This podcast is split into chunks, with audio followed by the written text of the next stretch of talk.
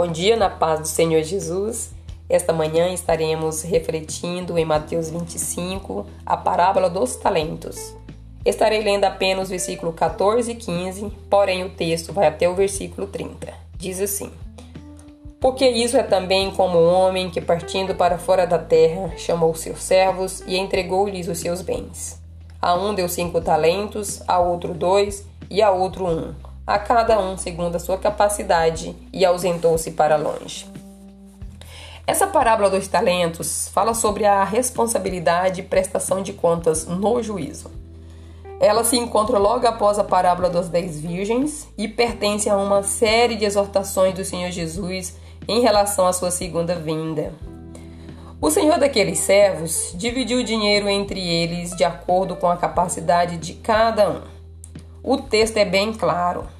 Nenhum servo recebeu recurso superior à sua capacidade de administrar. Nesse caso, se falhassem na missão, a desculpa não seria a sobrecarga. A primeira compreensão que podemos ter ao ler essa passagem é que todo servo tem a capacidade para desenvolver pelo menos um talento. Dos servos daquele senhor, nenhum ficou sem talento. Um recebeu mais, outro menos, mas todos receberam. Fica bem claro para nós que para o trabalho do Senhor aqui na terra não pode existir ninguém inútil. Para todos nós, o Senhor confiou algo e precisamos ser prudentes com essa responsabilidade. Deus tem nos dado tempo, dons e outros recursos de acordo com as nossas habilidades.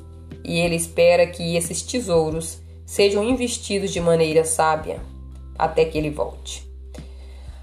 A forma como usamos aquilo que Deus nos dá é responsabilidade nossa.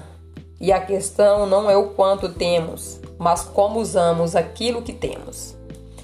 E assim como aquele senhor daqueles servos voltou para o ajuste de contas, Jesus também está voltando. E todos nós sabemos o quanto essa afirmação é verdadeira. Jesus não quer que abandonemos todas as nossas atividades sociais e profissionais só para servi-lo. Só que precisamos saber empregar bem o nosso tempo, talento e nossos recursos de forma diligente, de maneira que possamos servir a Deus também em tudo que fizermos. Não podemos ser como o terceiro servo que preferiu enterrar o talento.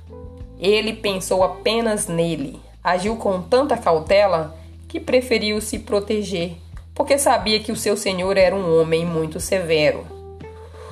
Por isso foi julgado pelo seu egoísmo.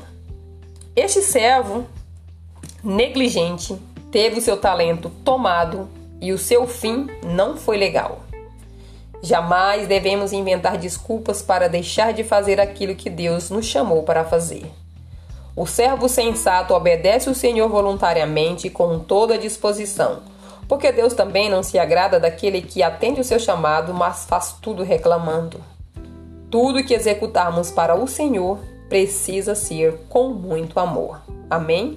Tenha um bom dia na presença do Senhor Jesus e até amanhã.